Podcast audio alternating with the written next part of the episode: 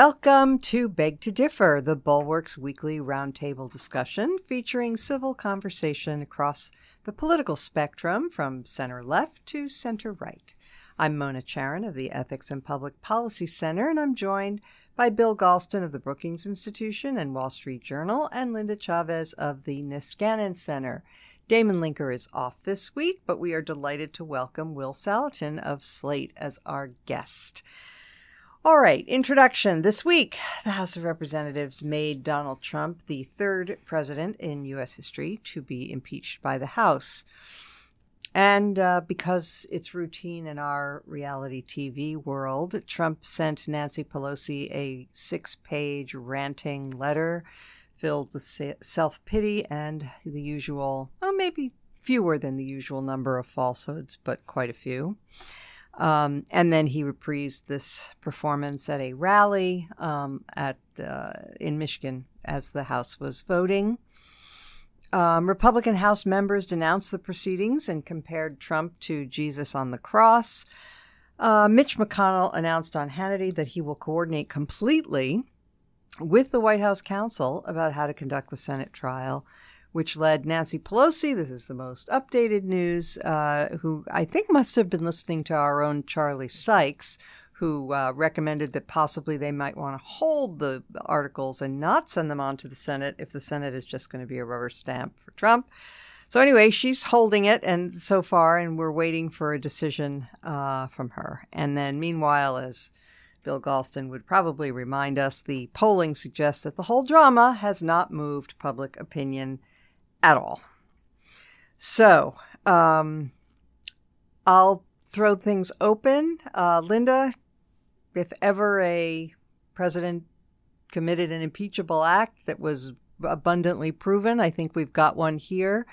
Um, but um, how much of the debate were you able to stomach yesterday? Well, I had it on the entire time. However, I made liberal use of the mute button. there were several people, um, unfortunately, of my own party whose voices I have become I don't know, just uh, I find them toxic. They they make me do crazy things. I start screaming at my television, and I have an African gray parrot, and my parrot starts imitating me, and it's very unattractive. So, uh, but you know, you mentioned that letter that was sent, and I have to say. You know, we laugh about it. We, we talk about the all caps and all the exclamation points and the falsehoods and misrepresentations in it. But it was seriously deranged. And I think everyone, and most especially Republicans, should be concerned that this man literally has, you know, the, the football. He could decide to do something incredibly erratic and start a war. Uh, the guy is really off his rocker. And when you watched him in that two hour performance. I mean, he, he acts as if he thinks he's uh, Fidel Castro, whose speeches used to go some, I think, sometimes to six or eight hours. But you know, it's just this one went two. This was pretty pretty hours. much into uh, into Castro territory. Yeah, it was. I, I I agree with Nancy Pelosi. We need to those of us who are believers need to pray. Uh, for the mental health of this man. He's a danger to all of us. Well, Bill, he says that when Nancy Pelosi says that she's praying for him, that she's lying. Um, I guess one of his powers as president, which, by the way, he thinks that his power as president means he can do anything. I guess he thinks it means that he can see into the soul of another person and know when they're being sincere in their statements and not. But since he's never sincere, I guess that sort of throws things into con- further confusion. But um, but uh, what do you make of the letter? Is it is it um, is it evidence that he's unhinged, or is it evidence that he just simply has no editor and he just vents? And this is what you get when you have a spoiled rich kid who uh, is has a disordered personality. In office, he has learned nothing and forgotten nothing. Mm. Like uh, the Bourbons. Exactly. I have to say, you know, talking is one of the things that I do for a living. Words fail me. What is there what is there left to say? Uh, and uh, my prayer is that the country's institutions can survive this battering and that there will be a peaceful transfer of power in 13 months. Uh, if that prayer is not answered, uh, all bets are off. So, Will, what you'll hear from Republicans and some people who used to style themselves conservatives um, is that this is purely um, a partisan witch hunt, that the Democrats have been out to get Donald Trump from the very beginning. And it's, it's true that some Democrats mm-hmm. introduced impeachment right at the very beginning of the administration. There were some Democrats who were eager to impeach him even long before this. Um, but um, but how do you think those arguments hold up? Well, uh, first of all, I, w- I wanted to say something about the um, that I thought your analogy of no editor was quite interesting. That that's actually because you know we're all sitting here saying the president of the United States is crazy, this he's a terrible person, and that's been true pretty much all along. I th- he so the analogy would be he's a bad writer. But bad writers can be covered up by good editors. And he was covered up pretty well at the beginning of the administration. He had decent editors. And what you've had is a loss of the editing, right? You've had, we've gone, there's no more John Kelly. Now there's Mick Mulvaney. And basically the people who stood up to Trump, the people who reined him in, the people who uh, were, I mean, you couldn't take away his phone. So you, people could always see how awful Trump was in person. But uh, you didn't used to get a, a six page, a, a long letter from the president showing just how awful he was. And or like the letter he sent to, uh, um, sorry, uh, um, to uh, Erdogan.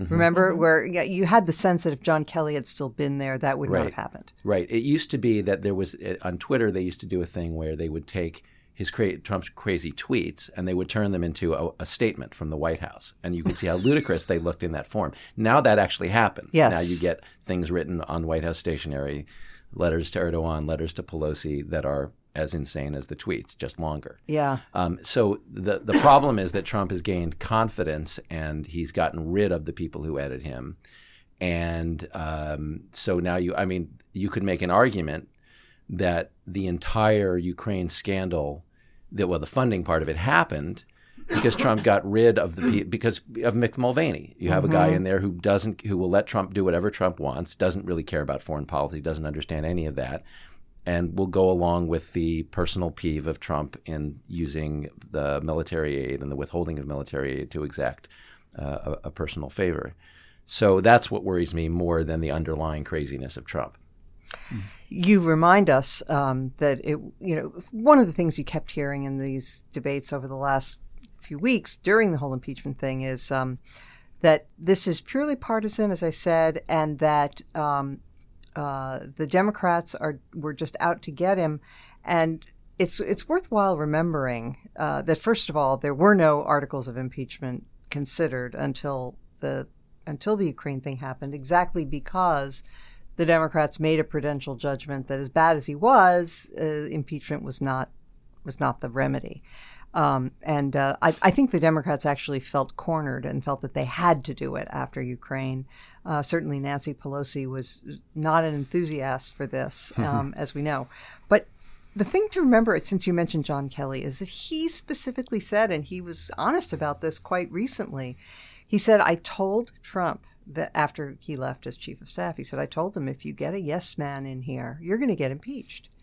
Now, was that because he was he saying you're going to get impeached because the Democrats are so unhinged that they won't be able to help themselves? No, he was saying you're going to be impeached because you're going to have free rein for your base instincts and your terrible judgment, and you need someone here to rein you in that was that. I, there's no other way to interpret. And, and in, and in fact, you know, I think both you and, and Will are onto something talking about editors, but it's more it's more about people who are in fact willing to uh, uphold the institution and see the difference between the institution and the president. I mean, look at the difference in White House counsels. Don McGahn, for whatever you think of him, said no. I won't do certain things. He wouldn't do it. Cipollone will put his name, he'll sign a letter that was clearly dictated by Donald Trump mm-hmm. with all of Donald Trump's craziness in it. And there just doesn't seem to be a single person in the West Wing who is able to tell this man that he is hurting the country and also harming himself. I mean, that's the bottom line. Is this doesn't help him. You know, those suburban white women whom he's going to need to vote for, I don't think they were very impressed that, that he said John Dingell was in hell this week and yeah. and said it, you know, Christmas week when Debbie Dingell is, you know, spending the first Christmas without her beloved husband. Uh, this is Nancy Pelosi had the best line I've heard uh, this morning in her press conference. She said, Cruelty is not wit, and just because people laugh doesn't mean it's funny. Mm. Well, yeah.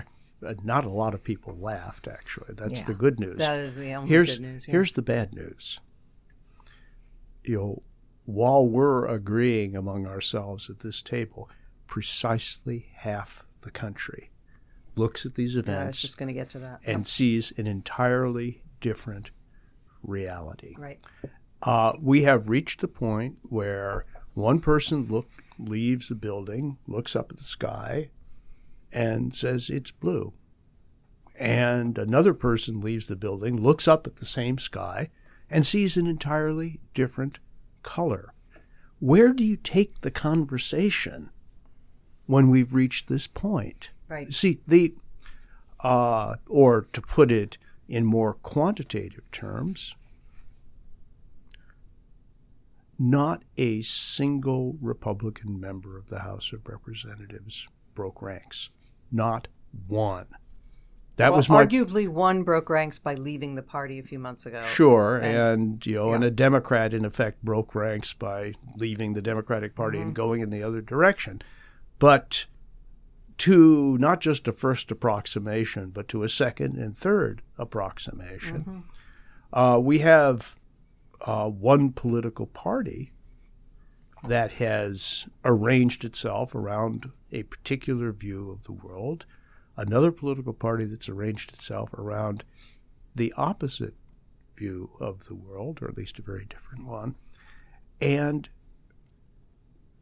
we need to think really hard about how we get out of this because there's nothing we can do as a country when we're in this situation. Nothing.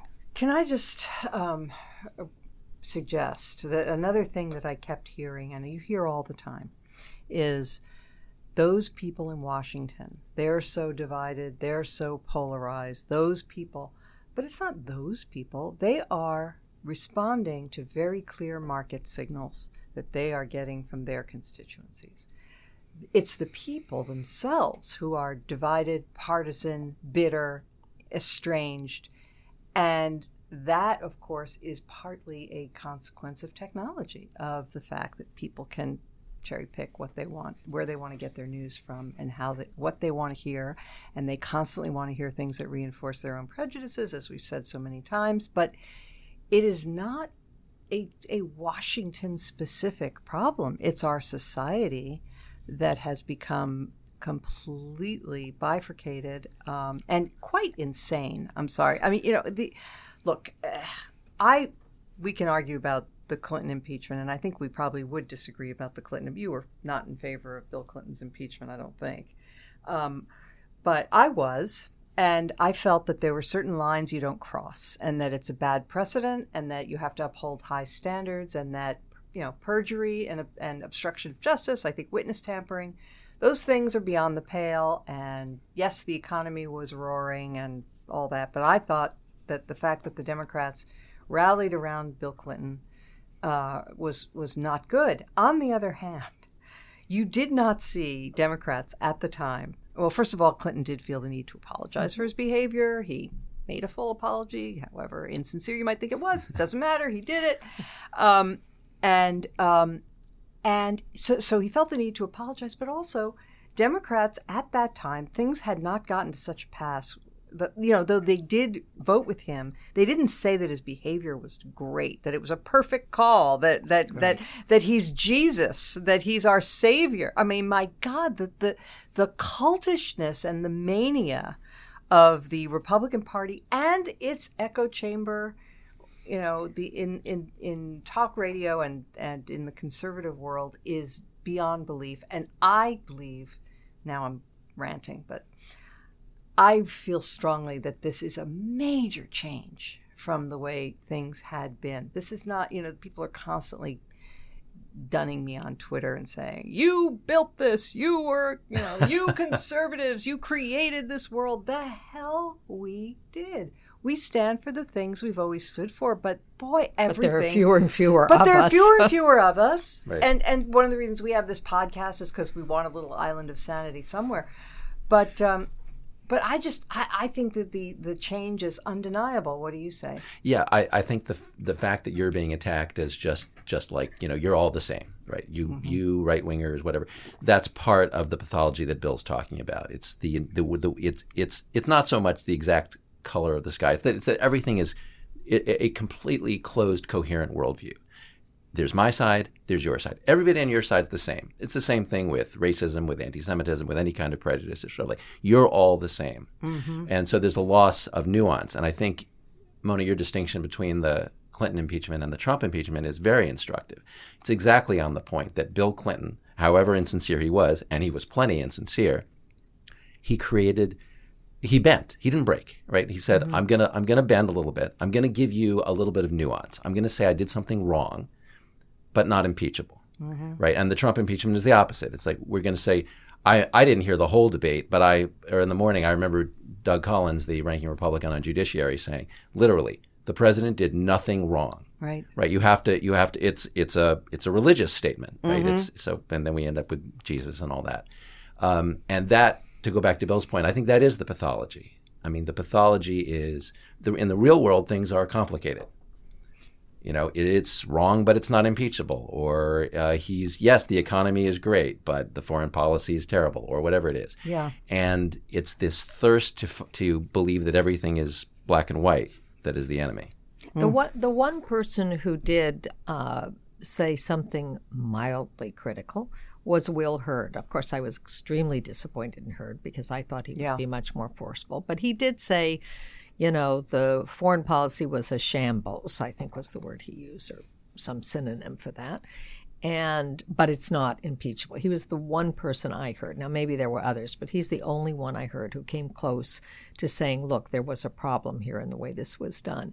But, you know, one of the things that has been lost that ha- has always been very important in, in uh, public life is the notion of hypocrisy. Yeah. It used to be, hypocrisy used to be an unforgivable sin. But, you know, the old adage that hypocrisy um, is tribute. the tribute that uh, vice pays to virtue. Well, we can't have hypocrisy anymore if there's no such thing as, you know, virtue or vice. And that's sort of where we are now. There's, um, you know, they don't look at uh, Trump and see him as a hypocrite um, or even think of him as as you know they talk about him as as uh, King David. I mean, a lot of the evangelical Christians make this point. Well, King David was a sinner, but you know, um, it, it, it's it's so frustrating. It's so upsetting. And you mentioned Doug Collins. Um, he is an ordained minister, and for him to get up there and talk the way he did. Uh, I mean, he has to know that some of what he was saying, maybe not, he maybe doesn't believe all of what he was saying, is simply untruthful. But, you know, he broke the eighth commandment in the right. Catholic reading of it. Well, the Doug Collins strategy is to talk so fast you can't think what you're actually saying. He's been to the Jim Jordan school of uh, polemics. At least he keeps um, his jacket on. Yeah. actually, you know, I, meaning no harm to any person, but I have to say the um, the, these religious analogies can be a little tricky, right? I mean, if you're going to say that that uh, Trump is King David, they might do well to remember that God punished David pretty severely, and his own son made war on him, and Absalom uh, right. dies, and the father is str- stricken with grief. So anyway, don't want to overplay Although that. the Um, record will also show that he, King David, delivered an exquisitely Trumpian deathbed speech. what did he say on his deathbed? I don't remember. he made a list of all of his enemies, and he told Solomon to bump them off. Oh. it's a it's a great moment. Well, that does. I mean, you're convincing me. He does sound. yeah, more and more. Yes. All right. So, so one of the things that um, that makes our great republic great is the checks and balances built into the system, as we all learned in elementary school. Um, one of the checks on the presidency is impeachment, but arguably it's the sort of thing that you can't do twice. And um, assuming that uh, we don't know what's going to happen in the Senate, but it's a fairly safe assumption that he will be acquitted and he will he will trumpet this as vindication, um, and he will then feel completely emboldened to abuse power all the more. Um, Didn't they try to impeach Johnson twice? Am I wrong about that? I don't remember that. Um, Well, I'll look it up while you're talking. there's a question coming. yeah, the question is um, if if things go as we think they are going to go, are there no checks Sure there are. president? Okay. The last remaining bulwark, if I may use that noun, and that is the American people themselves. Mm-hmm. And that's why the November 2020 election is, the hoary cliche is finally true, the most important election in our lifetime. Mm-hmm. Mm-hmm. Uh, and I have believed from day one that the America, only the American people could put Donald Trump in office, and only the American people can remove Donald Trump from office. And the question is whether they will. I have to say, speaking as a political analyst, uh, I think his odds of reelection have improved perceptibly in the past two weeks. Mm-hmm. Uh, and I see the White House being quite strategic in a way that it isn't always. Uh, you know, they cut a deal with the Democrats on NAFTA 2.0. You know, they cut a deal. They cut a deal with the Chinese on a fa- on a phase one agreement. A bad deal, but we'll get back to that. I, I look. We're talking politics now, and politically it will parse, even if economically That's it true. won't. Uh, the the global and U.S. recession fears that were really quite dominant six months ago have all but disappeared, according according to the evidence. Uh, Can I just interject a statistic? 57% of Americans say that they are better off economically than they were when Trump took office. and you know, and so uh, if we don't if we don't bumble into a war or a recession, uh, it is always an uphill battle to defeat an incumbent. Less of an uphill battle in this case because the president is literally his own worst enemy, politically speaking. But I I am no longer sure that I would take an even money bet on the election. Boy, that's depressing. You just Uh, you know, my holidays. In case you, in, in case you hadn't noticed, the guy occupying the corner seat here, or this corner seat anyway, is is not in a great frame of mind right now, uh, because the the American people have been battered and bruised. Uh, they were divided, but they have been made more divided than they were and more divided than they had to be. It's as though as though you had a pile of iron filings and a magnet was dragged across it. Didn't have to be this way, but now all of the filings are lined up and image. polarized. Yeah, yeah, yeah. And the where I do disagree with you a little bit, Mona, there are there is room for more unity on more things or more agreement, more compromise, given the right kind of leadership.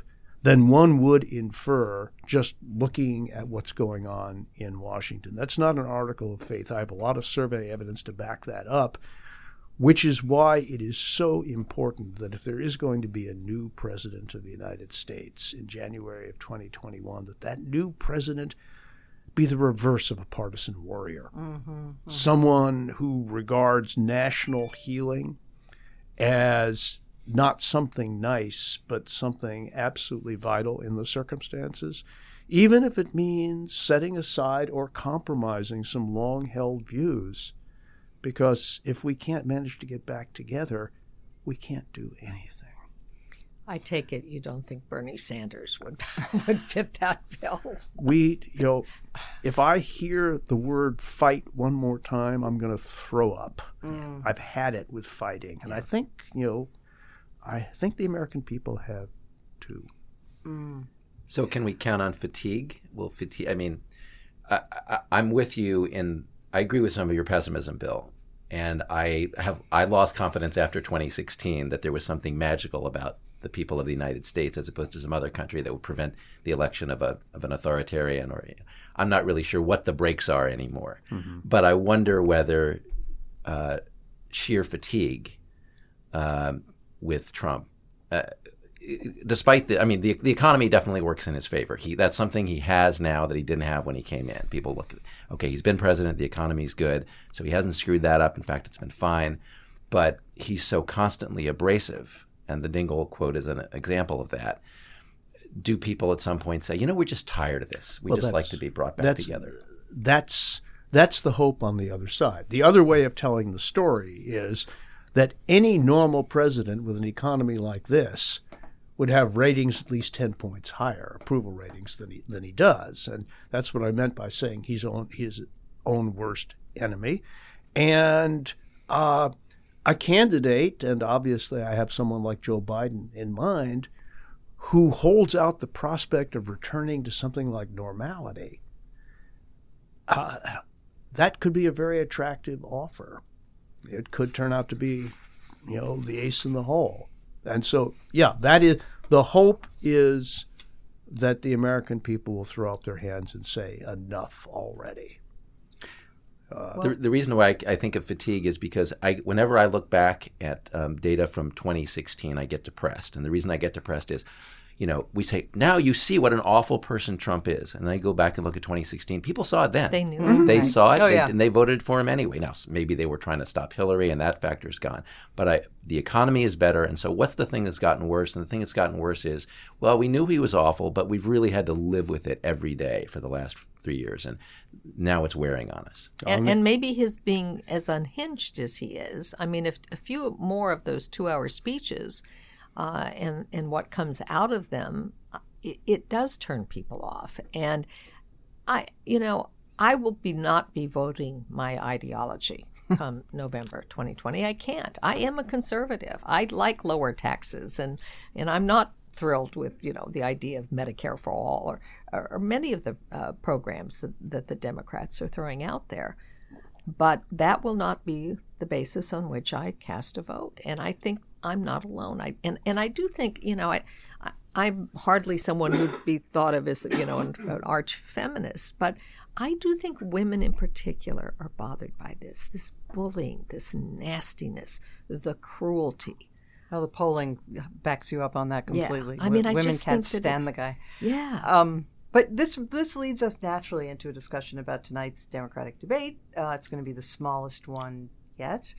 Um, uh, Tulsi Gabbard, who, by the way, voted present on both uh, impeachment uh, articles yesterday. Um, I, have long thought that she, you know, with her love of Putin, is a natural in the Republican Party now. Uh, She's looking for so, a cabinet spot. So, yeah, in, or Trump or as too. JVL of, of, the Bulwark put it, that uh, maybe it's going to be a Trump Tulsi ticket yeah. in uh, in 2020, um, which wouldn't shock me. Um, but but anyway, there's going to be a debate tonight, and and um, so let's talk about the Democrats a bit. So, um, you know, the the debate season began really badly. It began with Democrats, first of all, trashing the uh, administration of Barack Obama as being far too conservative, um, and uh, they were competing with one another for you know no border, open, basically open borders, Medicare for all, free college for all,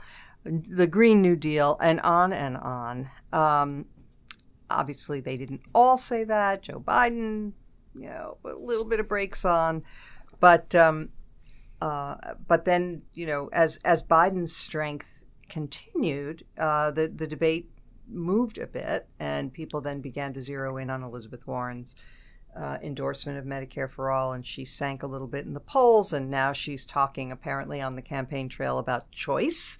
Uh, which is which is a, a, climb down for her, a good one. Uh, but anyway, um, and uh, now you also have Buttigieg, who has sort of maneuvered into the centrist lane, though that's not where he began.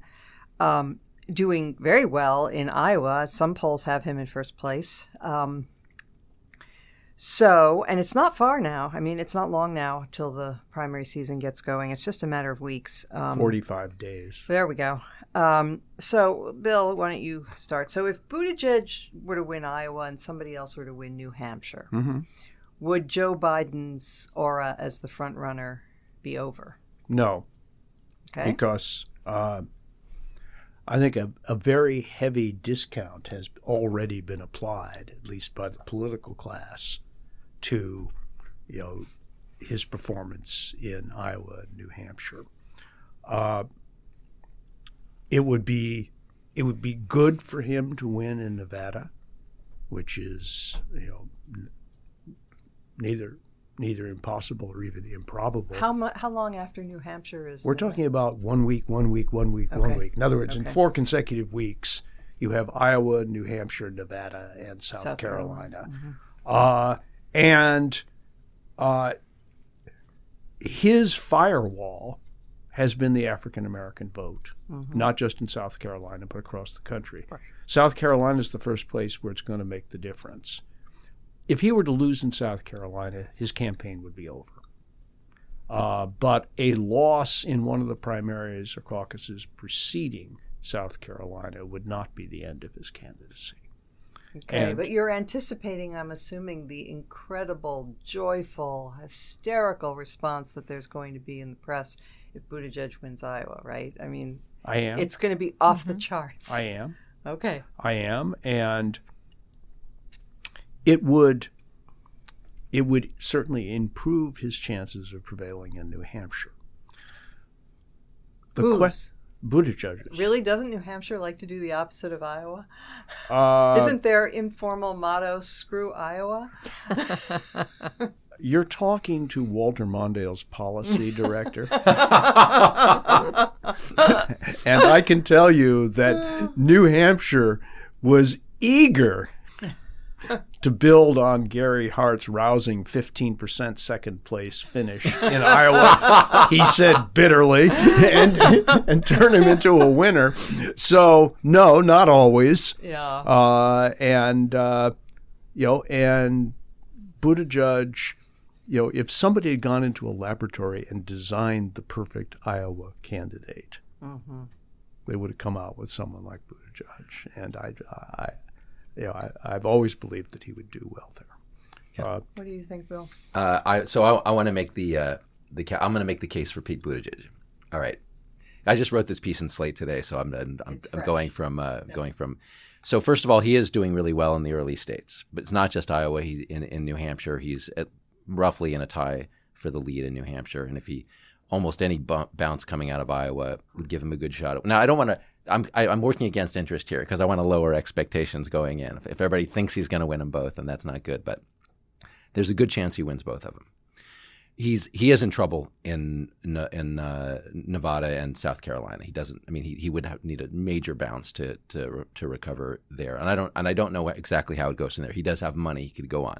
But anyway, the first point is he's, he's doing well in the early states, and it's not an accident. Those are the states where the, the voters are seeing the most of the candidates.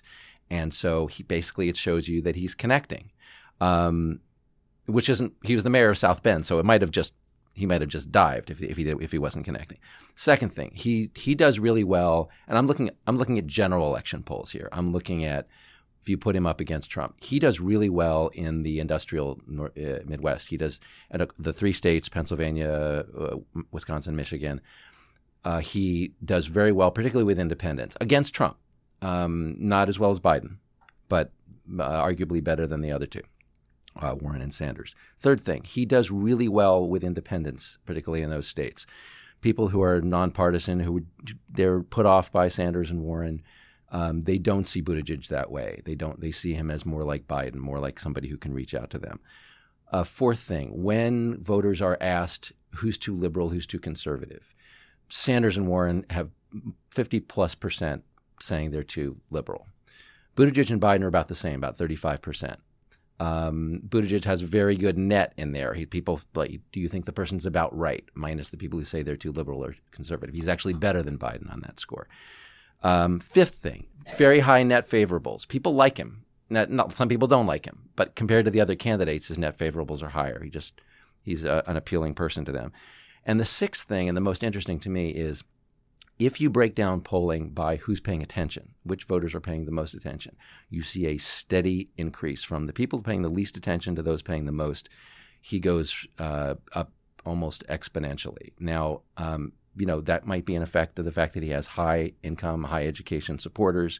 Those people pay attention. So it's not clear that all the causality is going that way. But no other candidate has this pattern. And uh, it's quite, stri- and you see it in favorables, you see it in how he matches up against Trump. And so there are a bunch of signs that indicate that the more people see of this guy, the more they like him. And so I actually think, I mean, I'm afraid of I, I, agree with you all. Biden's a better nominee than Warren or Sanders. And if we end up with Biden, I'm okay with that. But I worry a lot about Biden's, I'm sorry to say, his cognitive coherence, which I've seen bad signs of. Um, and I feel like he is going to get worse over time and Buttigieg is going to get better. Whether that nets out, I don't know. Well, what it nets out to, Will, is the perfect solution. Buttigieg is the vice presidential choice of, Joe you're, Biden. You're going to put two white guys on that yeah. ticket? I think Biden does very well with blacks, and Buttigieg doesn't, and that's going to be a problem. And, and if the black vote doesn't show up, I mean, one of the problems in 2016 was that they didn't show up for Hillary the way they showed up for Barack Obama. And it is. Um, and may I interject mm-hmm. a little factoid that I just is mm-hmm. sticking in my brain? Um, so Obama won Michigan by 300,000 votes, and um, and uh, and and Trump won it by like 6,000 votes. Right. So if those people had just shown if up, if they just showed up, it would have been a different election. So, so that's part of the problem, and and I think you know it's very difficult, in particular for Democrats, to deal with this. But the fact is, there is still prejudice towards gay people in America. And the idea of a gay president, while it is acceptable to, I think, everybody at this table, um, makes no difference to me. I think it does to some people, and particularly uh, to blacks, and I think to a less extent, but still some extent, Hispanics. And that's a very important part of the base of the Democratic Party. Can I just throw in what I assume is uh, what I think is the the alternate argument? People will say, "Look, um, when Barack Obama was running, people said, "Look, I have no problem with a black president. It's those other people over there that I'm worried about. You know, with, mm-hmm. with me, it's fine. Not that I'm not that I'm doubting you at all, or, or at all. I know I know you're completely sincere, but sometimes we assume um, that other people are uncomfortable with something that they may not be. I we just it's well, it's one of those things really really bad in the well is that because they don't the, they don't the, know the Buttigieg people say yeah the Buttigieg people say well they don't know him well they know and him they in know South and he's Bend, a known and I don't quantity think they like him in South Bend actually right? that, that's it's not worse than any other city I mean okay. there's racial tensions in South Bend there's yeah. police issues but it's it's the same that you'd see in San Francisco or Newark or they have other. to not just find him acceptable; they have to be enthusiastic. And, and the other thing is, what really about white out. working class voters? It seems to me that he's the great candidate of the upper middle class, but boy, I don't see his appeal among the people in the midwestern states. Now, you said he did well there, but I, I mean, I wondered, is he going to yeah. do well with those people who flipped from Obama to Trump? Well, what the, what the one of the ironies of the Democratic primary is that it's true about Buttigieg's supporters being relatively sort of high income and high educated, but this whole debate about college funding, he's been on the side. He's the one who's been saying, "What about the people who don't go to No, college?" No, I know he No, has. he He's, And that's so- good. Right. I, I think he, he he wants to connect with them, but I agree with you. His the thing that we don't know about this guy yet is, does he have uh, is his support unbalanced racially, education, income, because he can't get the votes of blacks or Latinos or low, low or non-college people or whatever, or is it just that he started with it? There are some people who went to him right away, and it's going to be more of a job to move out from there. We don't know the answer to that question for sure. I have to say that I am I am struck by the clumsiness and ineffectiveness of his efforts to reach out to the black community. Right? Warren has done a better job than he has. Uh, and there is a kind of tone deafness there that showed up right at the beginning of his of his stint as um, you know as the mayor of South Bend. I mean, I mean not not getting the fact that if you demoted an African American police chief, you know, in a city where what forty percent of the electorate is African American, that that might be a problem. I mean, it was sort of a. It's as though he was living in a kind of technocratic McKinsey bubble in trying to deal with that issue, and uh, it's not clear to me that his breadth of human experience is wide enough to encompass what the Democratic Party now is, right? Uh, yeah, he grew up as a faculty brat. Uh, that's a species I know very well. I've one myself. Uh, and it doesn't necessarily enlarge your worldview. He's, Well, he did serve. he's done, as did I. Does that mean that I could reach out effectively to the African American or Latino community based on my experience? Hell no. I couldn't do that. I'd do a worse job than he's doing, but I'm not running for president. Well, I mean, we, I, I there are like arguments that I can make in this situation, but I, it's it's kind of up to him. I mean, he the, the thing about the police chief that's a that was a legal problem. there was a there was a, a re- illegal recording problem in that in that, but but there are multiple things that have stacked up, and what I what I worry about for him is that this becomes a self self feeding narrative the idea that he has a problem with blacks. I don't think he actually has a problem with blacks in a way that any other white candidate doesn't. I mean, he doesn't have Joe Biden's record on busing. He didn't claim to be a minority when he was a um, like Elizabeth Warren, and so there, are, you know, other candidates have these problems, but this narrative has taken hold, and I think it's very much favored on the left of the Democratic Party, which is angry at him for for hurting Elizabeth Warren. And so that it just feeds on itself, but it's it's not. I can't make this For case. I obvious mean- reasons. Yeah. Not, that's not my motive for making the case. right? But but it's kind of up to him. I mean, uh, and Bill, I take your point about the clumsiness. Um, the you know the camp there, the Buttigieg campaign, which is very well organized in other respects. You know, did things like claim you know representing people as having supported them in South Carolina who didn't. So they're going to have to work on this. I don't know if any of you saw the video of him. Go, there was a, a writer at the Root, Michael Harriot, who wrote an article.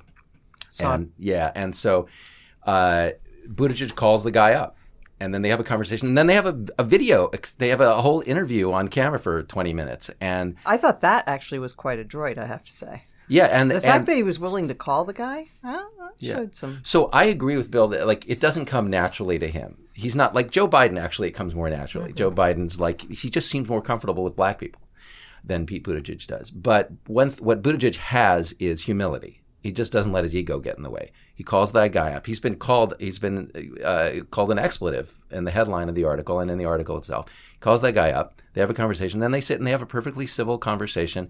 And mostly, there's a lot of listening going on. Mm-hmm. So I I, th- I think it's an open question. We'll see how, how well he does, but I agree he's got to do it. And uh, if he shows the capacity for growth that someone his age surely has, then then you could turn out to be right, right? Uh, And the growth curve in other areas has been very steep. In this area, I think not steep enough. Can we talk a little bit for a minute about the, the two candidates who together have, you know, what, 35 to 40 percent of the um, Democratic electorate, and that is Bernie Sanders and Elizabeth Warren. Um, if you had told me that you could have, you could be, how old is uh, Bernie Sanders? 78, I think? Mm-hmm. That you could be a, no, 77, 78. You could be a 77 year old, have a heart attack on the campaign trail, and keep going and and it turned I mean, out to be a great career and, move as far as and, and, and Monu who likes him young people like I know. him he's the favorite it's of young just, people and, well, there, there's so, a Pulitzer waiting for the reporter who finds out that Bernie faked the heart attack um, so we've talked uh, about Elizabeth Warren but let's talk about Bernie's now having a, a little moment too mm-hmm, mm-hmm, and mm-hmm. Um, and Bernie, I'm sorry, Bernie is a commie. Bernie is a guy. He's the Jeremy Corbyn of he the Democratic is the Jeremy Corbyn. I mean, you know, actually, we were having an argument in our family that not everybody in my family leans to the right. Um, in fact, so one of my sons objected that when we when we were talking about Corbyn and we said, you know, there's there's a little bit of that in the Democratic Party, and he said, ah, who in the Democratic Party, you know, has has uh, praised Venezuela? we said Bernie uh, Sanders. Right. Bernie Sanders was a great fan of Hugo Chavez and uh, of Nicolas Maduro, and um, he was a fan of Cuba. He's he was a, of course famously traveled to the USSR for his goddamn honeymoon. the man is a lefty deep dyed. He has learned. Stalinist. He is. He has learned nothing, nothing his entire life. He has the politics of a college sophomore who's just read Marx for the first time and is all excited, and he doesn't know anything. Um, and yet, um, this is the you know this kind of and what what is he? Pro- he's proposing Medicare for all, free college for all, and you know full marks to Buttigieg for saying why should we pay for college for you know Bill Gates and etc. That's fine, good for him, but um, but this is a really worrisome thing. And I'll tell you one more thing, um, Bernie like he's not nearly in the category that Jeremy Corbyn was in is in as an anti-Semite, but Bernie because he is such a creature of the left has allowed people with very problematic um, comments about Jews and so forth, including Linda Sarsour, who he's on platforms with all the time, um, to be to be close to his campaign. Uh, this is you know, this is the kind of thing that makes people who are Trump disgusted Republicans rear back in horror. Will, I'm I'm tossing this to you. uh, well, I, l- l- let me set aside the anti-Semitism thing because you were you were so many other interesting things in there. The, I I am baffled at the Bernie Warren relationship. I mean, I, from the beginning of this campaign, as soon as I saw Elizabeth Warren and I watched them side by side, I thought, why would anyone support Bernie in this? I mean, if you if you have Bernie's politics, Elizabeth Warren is first of all she understands business, she understands mm-hmm. capitalism. She is a capitalist, right? Yeah. I mean Oh no, she is. She is. I'll, I'll, I'll, have that argument with you. Okay. But she's for regulating. I, you know, from a left point of view, she's trying to save capitalism. She's trying to. Capitalism is a political system, not just an economic system. You need public support for it. The goods of capitalism need to be distributed fairly from the standpoint of people, or they will find something else. So I think, but she really, really understands business, economics, regulation, and Bernie doesn't.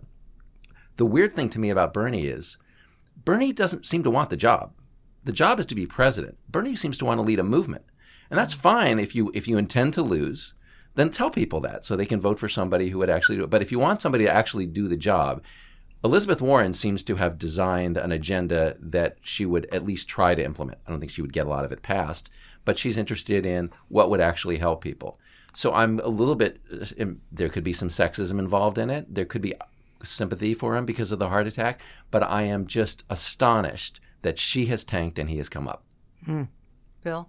It is surprising. On the other hand, history, history matters. This is not his first time around this track. Uh, and he waged, you know, setting aside the substance of his campaign, he waged a gallant campaign against the odds four years ago and, and came a lot closer to toppling the, the anointed uh, nominee of the party than anyone thought possible, certainly than I thought possible. Uh, he he displayed a kind of full-throated conviction for better or for worse that is very rare not just in American politics but in small d democratic politics around around the world uh, you had a sense that he meant every word that he was saying that he was holding nothing back you know that he was he was filled with moral passion and there's a portion of the electorate in any country to which that ensemble of qualities will be intensely appealing. I don't find it hard to understand at all. He developed a strong emotional bond with an important section of the Democratic Party in 2016. It did not go away simply because Elizabeth Warren entered the race. And I'll have to say, that her clumsy mishandling of the Medicare for All issue provided some evidence for the allegation that he's the only one who really means it. Yeah, he's the sincere one. Right. You think so, Linda? Well, What- I- and how I do you think- think, this relationship between the two of them is going to get worked out? I mean, they one can only one of them Only can- one of them is going to win, and, Yeah. and obviously, uh, and I don't think either of them are going to win the nomination. But I think Will hits on an important point. I think that Bernie is the leader of a movement, and he has many of the qualities of a kind of you know demagogue in the way that Trump does. I mean, he's smarter. Uh, it's a different ideology, but he is demagogic as well, and it's one of the things that frightens me about him. Um, I just, you know, there there are certain things that are appealing about him. I always wonder if one of the reasons young people like him is that they, you know, they think he's Larry David on SNL. Uh, one sort of wonders if Larry David had not sort of humanized and, and satirized and made you know so funny the Bernie Sanders character, uh, how appealing he'd be. But um, his policies are truly um, left, and not and not just democratic socialism. I, I mean that. Look, I, I, in my youth, you know, I think I was a member of the Young People's Socialist League. There's a debate about whether or not I really Very few dues or not. self-respecting conservatives We're were not, as far as I right. can tell. but but you know th- You're canceled. this isn't this, is, this, is, this isn't you know this isn't about socialism this is about and I, I, I said he's a Stalinist this is about you know supporting the Soviet Union um, and that's very different I mean he's not a you know a Scandinavian style social democrat. Um, that's not where his heart is. So I think he's a danger. Uh, obviously, this will be his last campaign. Win or lose. These days, I'm not That's what sure. I thought in 2016. Yeah. Weekend at Bernie's. I don't know. I mean, I have family members who love Bernie Sanders. Not not my immediate family. I should make sure, but but I have cousins who you know they worked for him. They worked on his campaign. They love him. Yeah. It's you know it's funny. It's like that's the other side of the coin. Is like I look at Bernie and I think, oh my God, what an ideologue! What he always says the mm-hmm. same thing. And other people look at Bernie and they're like, he always says the same thing. What an honest man! Well, yeah. They really, Yeah. and he really he scores very well on honesty mm-hmm. because he can't be mm-hmm. politically calculated. He's just he's got a line and he's sticking to it. Well, Yeah. because he is a true ideologue. He's That's a what true believer. ideologues That's do. that's for sure. He is a true believer. Uh, it's just that he's never learned anything, um, as we were saying earlier about about others. Um, I, I would just, um, I, I think he's, I think he's frightening in the in his. Uh, uh, his ignorance and the things that, that, that he believes. I mean, I, I just, I really do think they're dangerous ideas. They're the kind of ideas that lead to widespread suffering and poverty, um, and human rights abuses, and they're they're terrible. But Yeah, I things think, didn't work out so well in Venezuela. Although No. we seem to have totally forgotten Venezuela. It looked like, you know, we were interested for a nanosecond. Yeah. Um, but I, I do just want to add a little footnote to something that you said because uh, it's a, by way of confession, and I'll, I'll do two confessions. So, the first confession is that for the last number of years, I have always characterized Trump as being stupid. Um, and I don't think I should do that anymore. I don't believe it anymore. I think he's obviously unbelievably ignorant about our history and about, and certainly he's a man of low character, but I don't think he's stupid. I think he does have this kind of feral intelligence where he understands very well how to manipulate other people, how to dominate the news, how to seize the moment in a way that very few other public figures have been able to match. He is indefatigable. Um, and um, and so I wouldn't any longer say he's stupid. I just don't think that's right. It's it's certainly not. He's not an intellectual, but uh, but he has a kind of um, he has a kind of raw intelligence of a kind. Um, that's my first confession. And my second confession is that on a podcast, not this podcast, but the podcast that I used to do with Jay Nordlinger, I remember um, citing the fact that the um, FISA court issued reissued its um, its warrants for wiretapping um, Carter Page or following Carter Page or whatever it was they did um, three times, and I cited this as evidence that it must have been legit. And I owe Carter Page an apology because the IG report shows that the FBI did indeed mislead the court about what they knew. And um, in the one case, it looks pretty bad. There might be some innocent explanation for it, but it looks very bad that um, a lawyer actually materially changed an email, which was a, an official record, mm-hmm. in order to um, in order to get one of those warrants. So I was wrong about that, and uh, just think that Page deserves an apology, and I think it's good. All right, so now on the institution point, you know, Trump does awful things all the time, never apologizes, never recognizes his own errors. All the people around him refuse to recognize his errors, and that's one of the problems. You have to have certain standards that you're willing to stick to um, and, and uphold them no matter what. And I do think it is at least somewhat healthy that we've seen Christopher Wray, who is the head of the FBI, saying that these problems were, are very serious and will be looked into and um, and you have people like McCabe and others who are agreeing. I don't know about Comey, but oh, others. Comey, Comey threw in the towel. He's yeah, he, he said I was wrong. Oh, he did. Okay. Oh, yeah. Okay. All right. It, good. He did yeah. on Fox, didn't he? Didn't he yeah. do it with Chris Wallace? I think it was. Okay. Yeah. So, and that's that's what we need. I mean, that for for institutions to be strong, they have to be willing to be critically, you know, to examine themselves, to accept criticism, and to and to reform. But it's more than that, Mona, because it's like the case where you find out that you know a lab that was doing uh, results for you know crimes.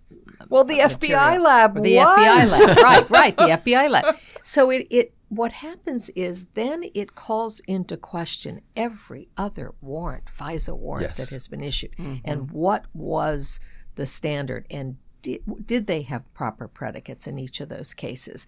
And it it casts a suspicion over everything that the FISA courts have done. And it, it's so deeply, deeply damaging. Um, it, you almost cannot uh, overemphasize it. You know, Carter Page, yes, Carter Page. Uh, I never quite understood the Papadopoulos and Carter Page that these two sort of doofuses could you know be Dufai. considered Dufai Dufai yeah. could could be considered uh, pol- foreign policy it could be advisors. For, it could be fourth declension. Dufus dufus. anyway, I you know I I I, I do feel bad. High badly. school Latin comes surging back. He was uh, he was he he was sort of hapless in this, but it, it's a much it's much bigger than apologizing. It's it's calling into doubt everything we we thought we supported in the way we're fighting the war on terror and the ability to get these warrants. Okay, can I just add one thing though? Um, I spoke to David Priess this week, and um, he clarified that the IG report though did say that the investigation predated the Steele dossier.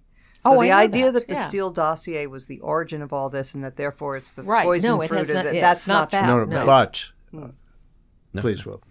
Uh, that is true, but the IG's report also made it clear that but for the Steele dossier, they wouldn't have gone forward Yes, that's with true. the FISA warrant Yes. request. Yes. And that is not a trivial point. And I have to say, I was surprised and shocked Hmm. to learn that. That was one of my many nasty surprises that I had as I read. But I, Will, I love this. I, I loved this report, and I, I loved it because it it sort of broke through the spin of both sides, and it, it got at mm-hmm. the reality. They, mm-hmm. they invested. We're going to talk to people. We're going to look at whatever documents we can. We're going to tell you what what's actually true. What turns out to be true is everybody was wrong in at least some respect, right?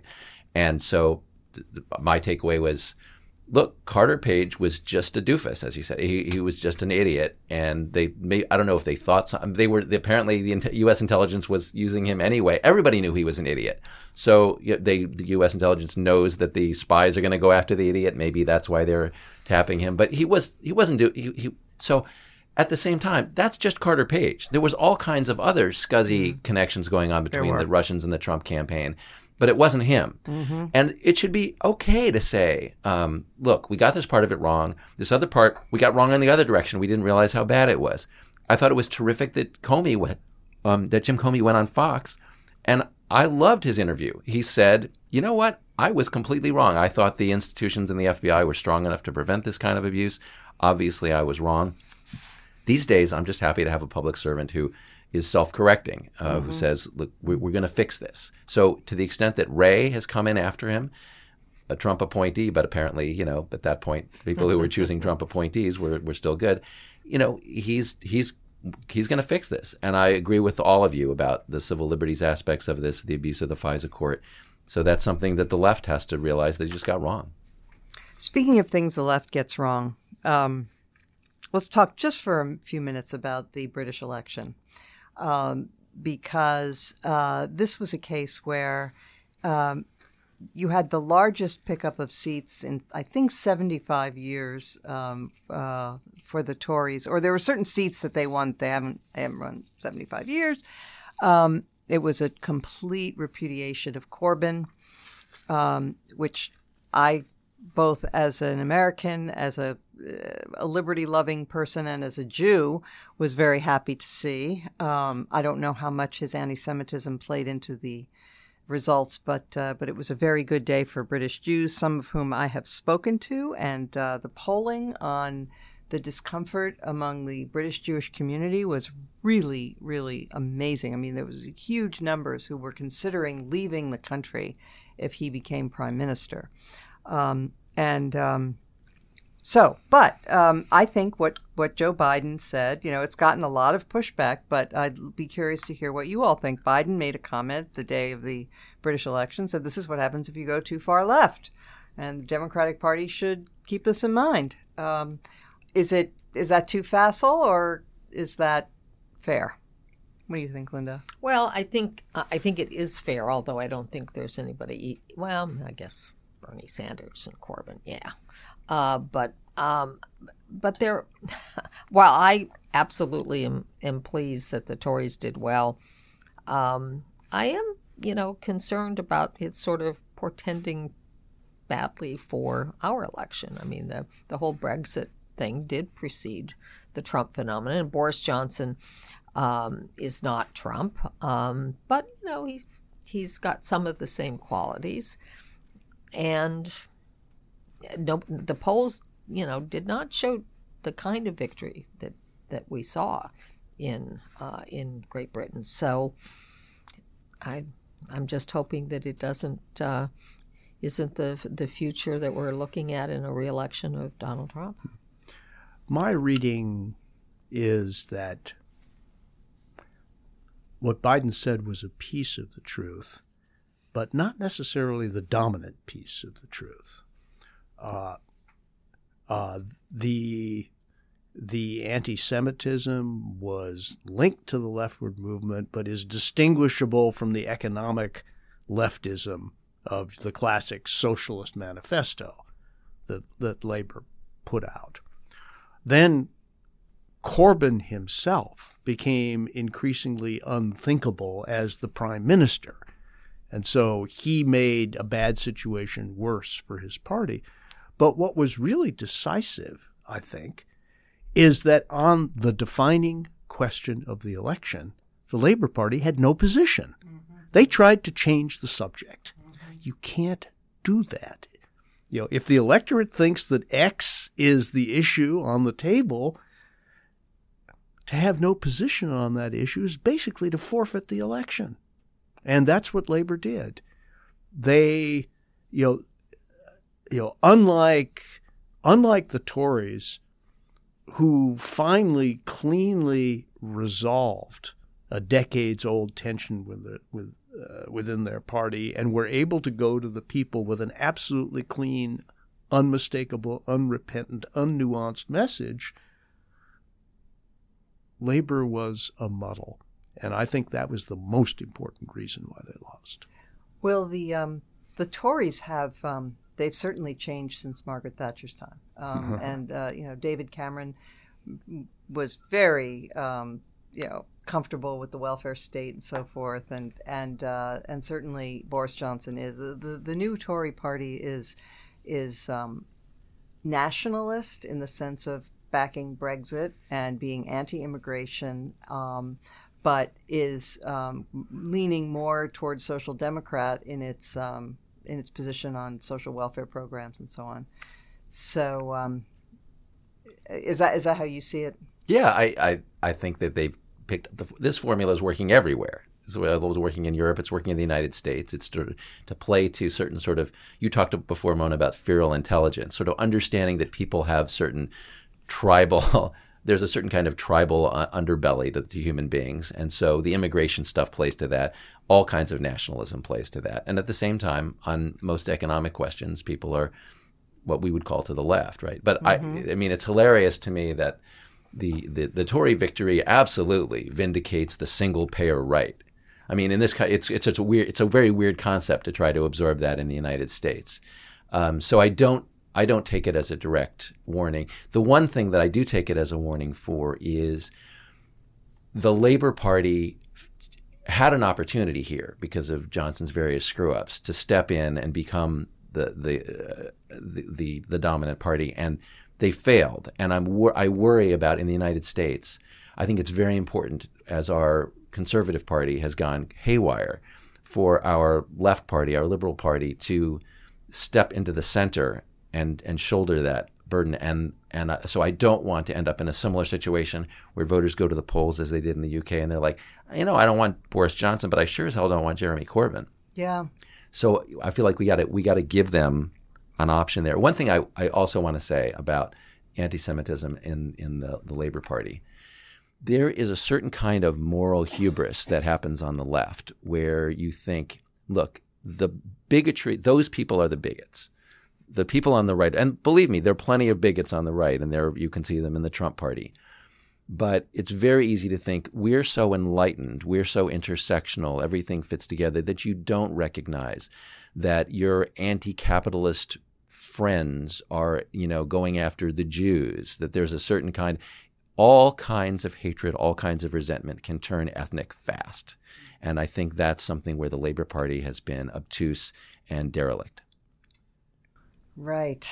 Um, you know the um, the person uh, that I have come to see as as blazing a trail for finding that sweet spot in the Democratic Party, that is being sort of liberal. And I don't agree with her on these things, but she, Nancy Pelosi is to the left on economic policies and so on, but she is always very patriotic and she frames things within American and history religious. and she's religious and you know so she doesn't she doesn't send the same signals, despite her having been sort of a boogeyman on, you know, for for um, conservative Republican advertising for a while. Uh, uh, but but in fact, if you listen to her, she she finds a way to be um, to be a patriotic, religious American who is nevertheless on the left on economic issues. And I think if more Democrats sounded like her, they would have fewer problems with um, with voters who whose whose principal motivation is a sense of grievance and uh, being being despised by elites.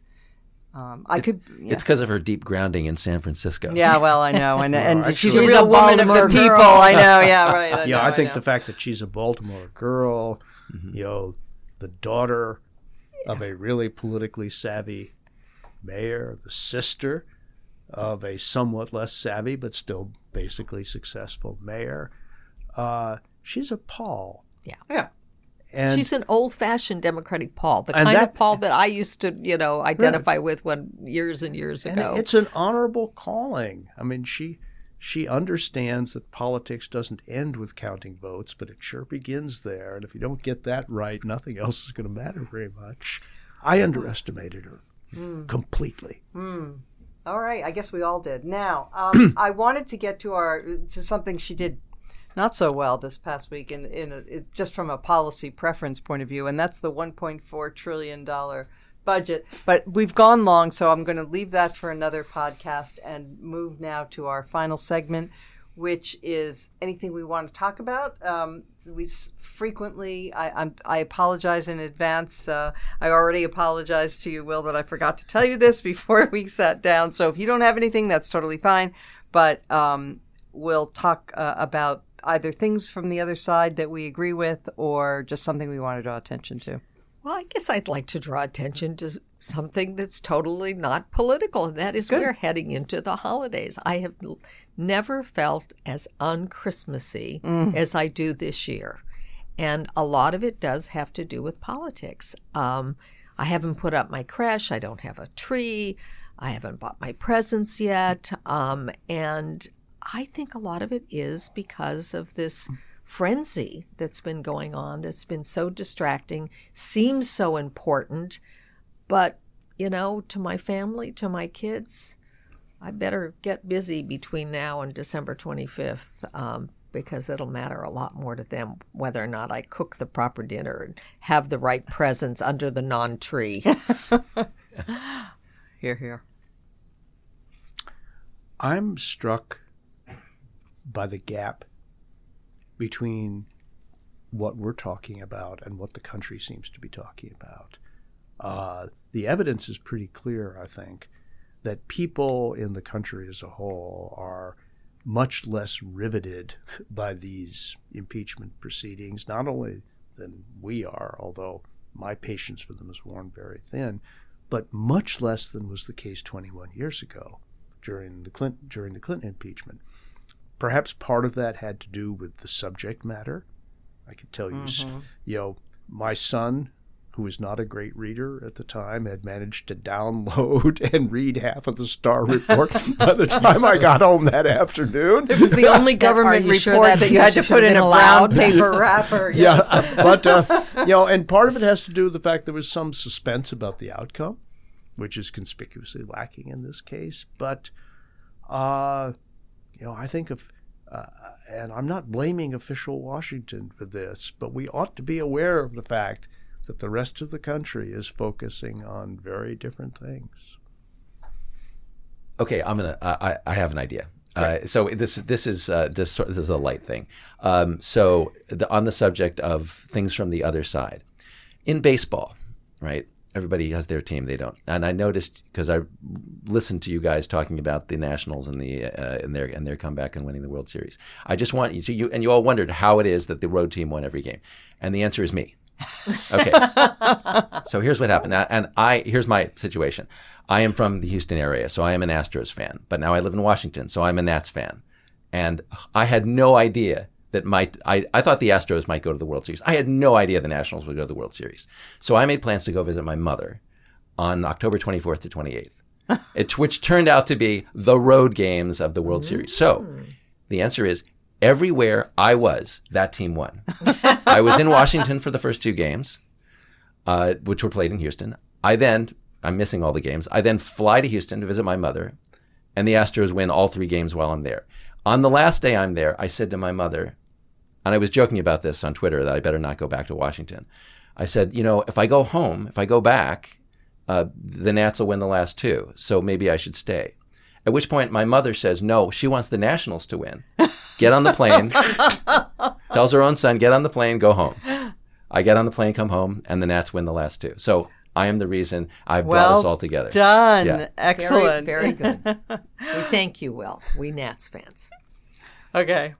Well, I never thought that I would praise Paul Krugman, but um, he did have a column. I, I criticized him in, in, my column just a couple columns ago, actually, for something else he wrote. But he did one about the uh, trade deficit and about uh, well about the the whole Trump China trade thing, and um, I I agree strongly with with this column. Um, he said, you know, that obviously, you know, dealing with China's unfair trade practices is important, and yes, we need to to grapple with that, but that is not what has happened.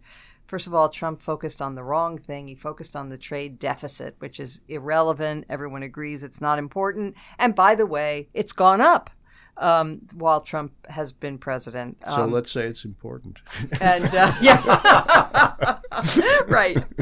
Um, the, as for the you know supposed you know in this new supposed agreement that the China is going to uh, honor intellectual property, it's just a promise. They have made these promises before, and uh, we could have done without the two and a half years of high tariffs just to get another meaningless promise. Um, further, the idea that China is not uh, is paying these tariffs instead of American consumers? Well, no. Uh, Chinese export prices have not gone down which means that the tariffs are being paid by us.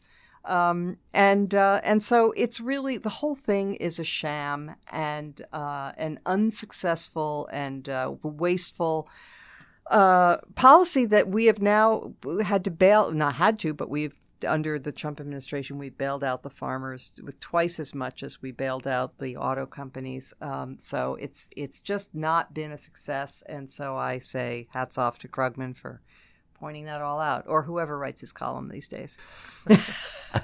Ooh, ouch. and thank you all. We will not meet again this year, so happy holidays to everyone, and uh, Merry Christmas. Uh, happy Hanukkah. And, and happy, Hanukkah. Hanukkah. Yeah. Thank you, and we will see you in the new year.